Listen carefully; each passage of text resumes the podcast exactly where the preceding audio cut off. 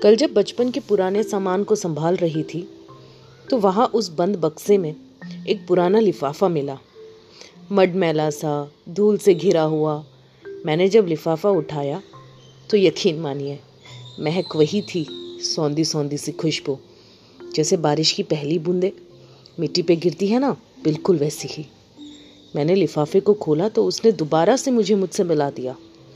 उस लिफाफे के अंदर मेरे बचपन की सारी शरारतें, मेरी हरकतें माँ पापा से छोटी छोटी बातों पे की हुई नाराज़गी।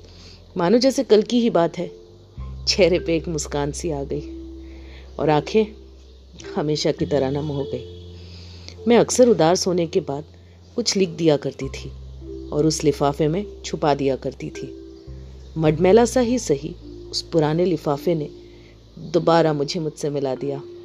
पुराना बंद बक्सा में पड़ा हुआ मेरा एक पुराना लिफाफा। जी हाँ पुराना लिफाफा।